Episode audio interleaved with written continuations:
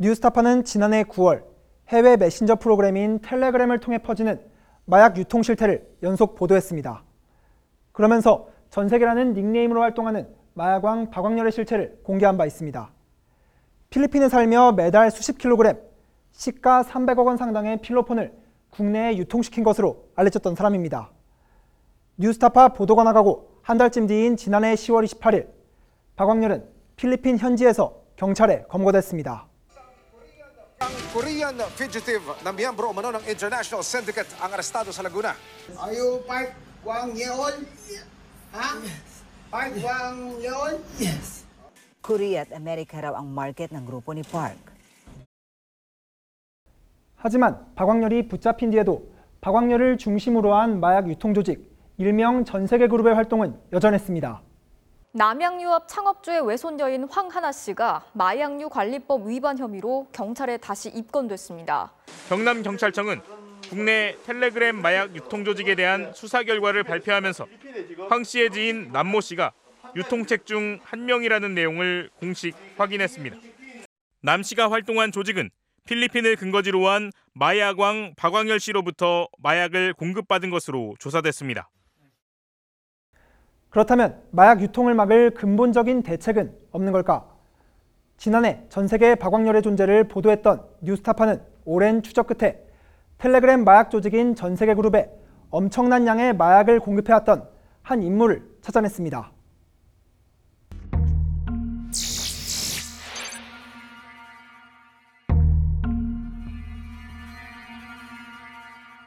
마약왕 박왕열의 범죄 기록 속에는 여러 인물이 등장합니다. 먼저 필리핀에 거주하며 텔레그램 마약계를 주무르던 전세계 박왕열과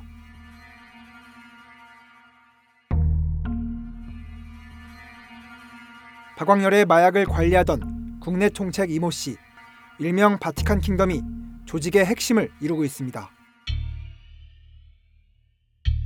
바티칸 킹덤은 황하나 씨에게 마약을 공급했던 사람입니다. 전세계 그룹에 마약을 운반하며 일명 지게라고 불리던 H도 있습니다. H는 박왕열에게서 전달받은 마약을 바티칸 킹덤에게 넘겼고, 바티칸 킹덤은 이를 여러 판매책을 동원해 전국에 유통해왔습니다. 한 해외 마약상의 사주로 국내로 마약을 들어오려다 적발된 또 다른 지게꾼 K와 송모 씨도 등장합니다. 그런데 여기에 빠진 중요한 인물이 한 명 더 있습니다.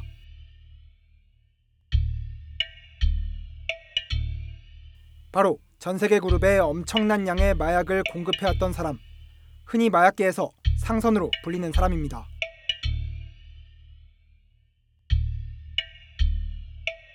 과연 그는 누구일까?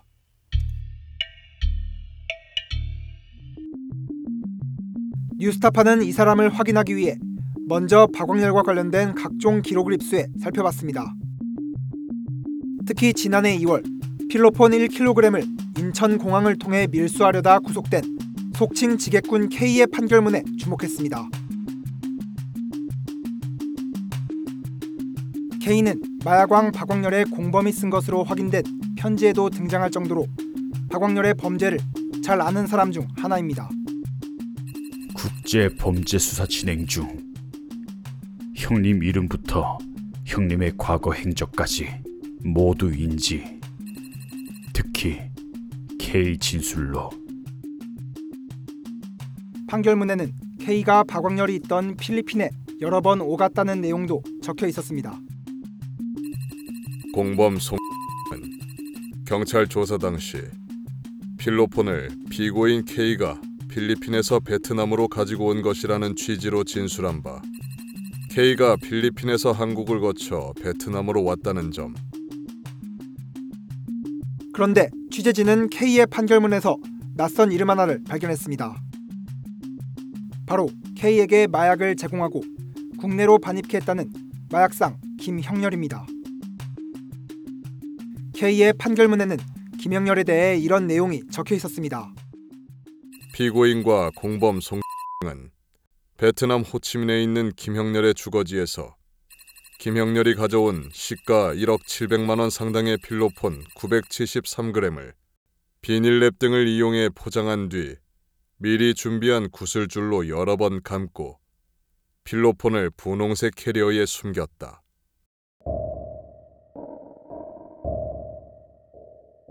뉴스타파는 현재 구속수감돼 있는 K, 그리고 K와 함께 마약을 국내로 들여왔던 송모 씨에게 편지를 보내 김영렬이 누군지, 또 박왕열과 모종의 관계가 있는 것은 아닌지 물었습니다.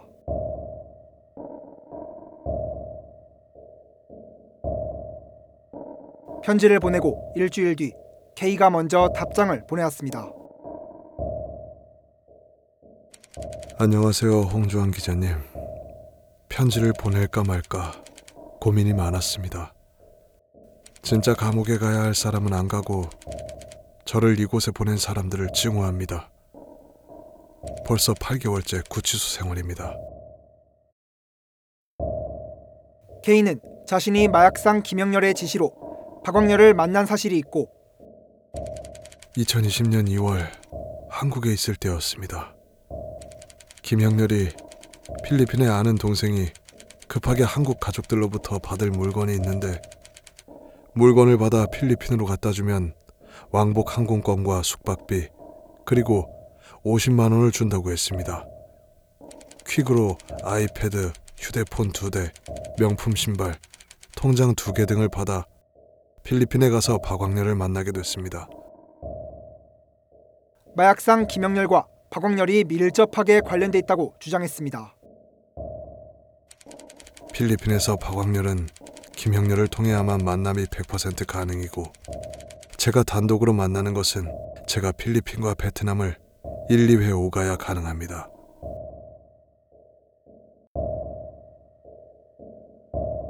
며칠 뒤 또 다른 마약 운반책 송모 씨도 답장을 보내왔습니다. 송 씨는 일명 전세계 그룹의 제일 윗선은 마약왕으로 알려진 박왕열이 아니며 박왕열의 위에 바로 김영렬이 있다고 주장했습니다. 박왕열은 김영렬의 직원입니다. 마약한 지 얼마 안 됐어요.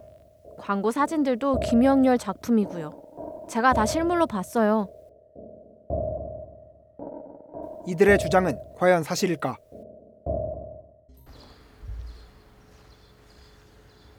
취재진은 K와 송 씨에게 직접 얘기를 들어보기 위해 현재 구속수감돼 있는 이들에게 접견을 신청했지만 코로나19 여파로 인해 면회는 성사되지 못했습니다.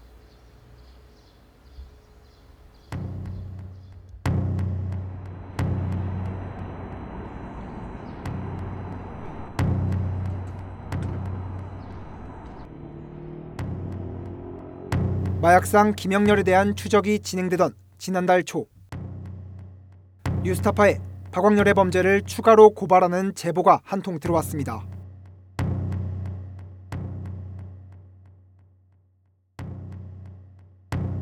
제보 내용에는 박왕열의 공범인 한 마약 운반책 H가 누군가에게 보낸 편지가 들어있었습니다. 설아 형님, 어느 정도 각오는 하고 있었지만 막상 징역에 들어오고 재판을 앞에 두니 갑갑한 마음입니다. 공소 내용은 저와 전세계가 공모해서 바티칸에게 마약을 팔았다는 것인데, 저는 전세계의 협박에 못 이겨 심부름을 했을 뿐인데 억울합니다. 재판에서 다투려면 검사 출신 변호사가 꼭 필요할 것 같다는 생각입니다. 형님, 좀 도와주십시오.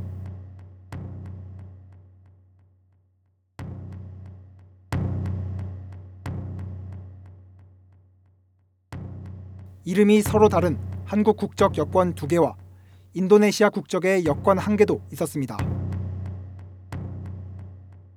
제보자는 이 여권의 주인이 바로 편지에 등장하는 사라 형님이라고 말했습니다. 이름과 생년월일, 심지어 국적까지 달랐지만 모두 같은 사람의 사진이 붙어있는 여권. 그중 하나에는 한글 이름이 적혀 있었습니다. 취재진이 쫓던 베트남 마약상 김영렬의 이름이었습니다. 지금까지의 취재 내용을 정리하면 이렇습니다. 베트남산 마약을 국내에 들여온 K와 송모 씨. 이들은 김영렬이라는 마약상에게 사주를 받아 마약 유통에 가담했습니다. 그런데 K와 송 씨는 최근 뉴스타파에 보낸 편지에서 마약왕 박왕열 사건에서 한 번도 등장한 적이 없던 김영렬이라는 사람이 박왕열보다 더 높은 위치에 있는 마약상, 즉 박왕열의 해외 상선이라고 주장했습니다. 그리고 최근 뉴스타파에 들어온 제보 문서에서 김영렬로 추정되는 사람이 확인됐습니다. 바로 박왕열의 공범인 H가 자신이 보낸 이 편지에서 사라 형님이라고 부른 사람이었습니다.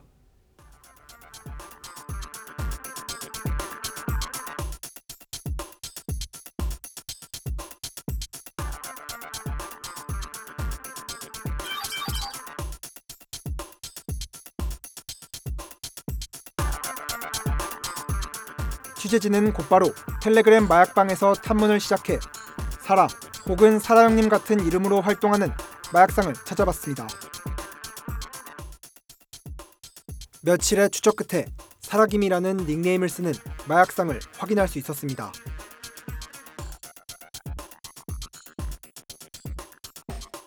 사라김은 김영렬이 거주하고 있는 것으로 알려진 베트남 호치민의 사진을 텔레그램 프로필에 올려놓고 있었고,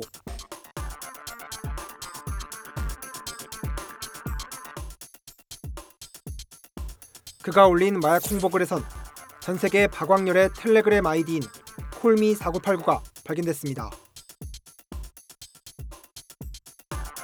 그리고 사라김의 과거 SNS 흔적에서 찾은 한 장의 사진.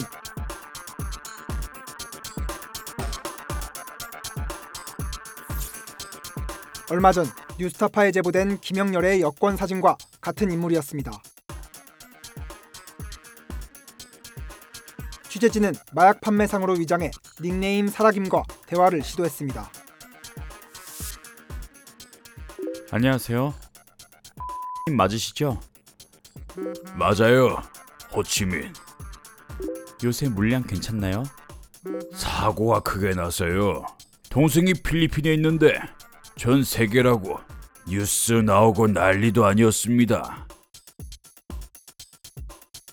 사라김은 자신이 박왕열의 해외 상선이라며 한 달에 수십 킬로그램의 마약을 공급할 수 있다고 말했습니다. 전 세계 베트남 상선이 접니다. 아, 전 세계? 검색해보니 유명하더라고요.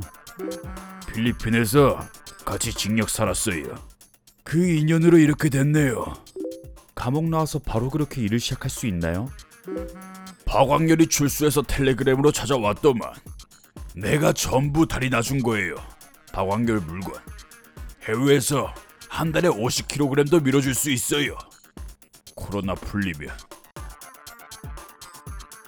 취재진은 자신이 전 세계 박왕열의 상선이라고 주장하는 닉네임 사라김에게 텔레그램으로 전화를 시도했습니다.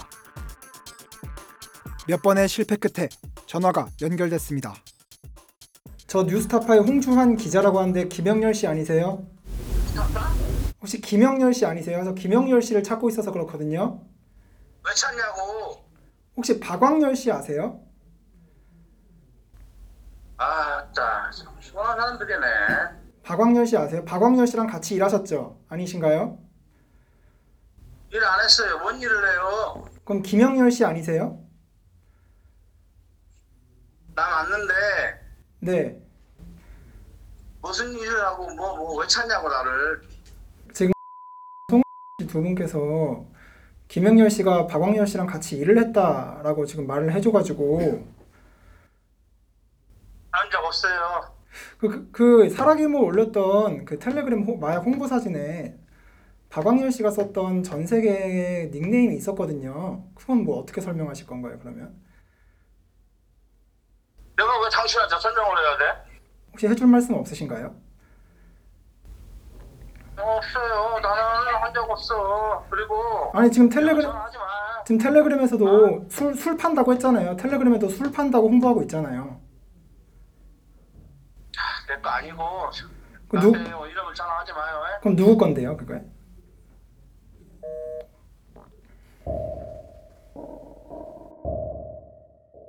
통화 이후 사라김 김영렬은 문자 메시지를 통해 자신은 전세계 박왕열에게 마약을 공급해준 적이 없으며 마약계 큰손과 박왕열을 연결해주는 중개 역할만 했다고 주장했습니다.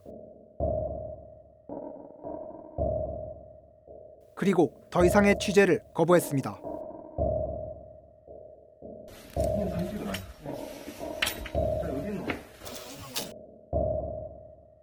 뉴스타파는 박왕열을 중심으로 한 일명 전세계 그룹을 수사 중인 경찰에 연락해 박왕열에게 마약을 공급한 상선으로 지목된 김영렬의 존재를 알고 있는지 수사 상황을 물었습니다.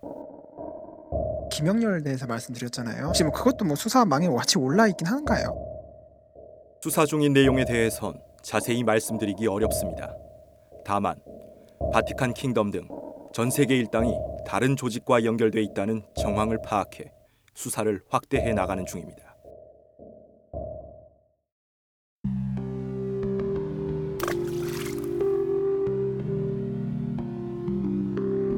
마약왕 박왕열이 구속됐지만 여전히 유통되고 있는 전 세계 그룹의 마약.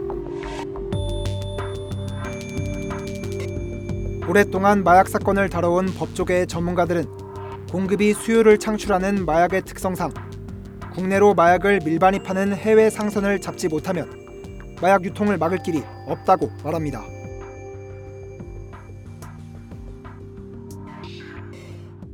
아주 예전에는 우리나라에서도 제조를 했어요. 지금은 거의 제조는 없다고 보시면 됩니다. 지금 우리나라에서 유통되고 사용되어지고 있는 마약의 대부분은 거의 해외에서 유입이 된 거라고 보시면 되고요. 지금의 트렌드는 국제우편으로 보내주는 거예요. 그렇다면 일반인들이 생각하기에 공항에서 검색을 할 때 충분히 그걸 알아낼 수 있는 게 아니냐고 생각할 수가 있는데 그러기가 사실상 불가능해요. 수많은 수화물을 일일이 확인할 수가 없거든요.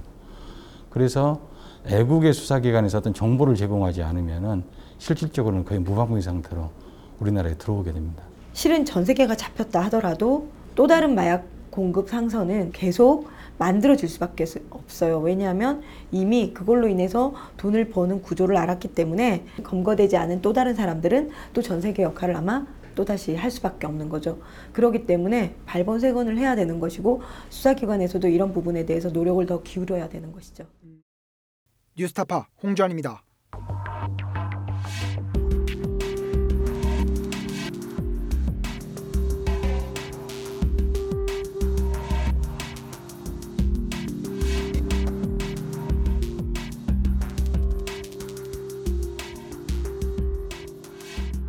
내 목숨을 걸어서라도 지키려고 하는 것은 국가가 아니야.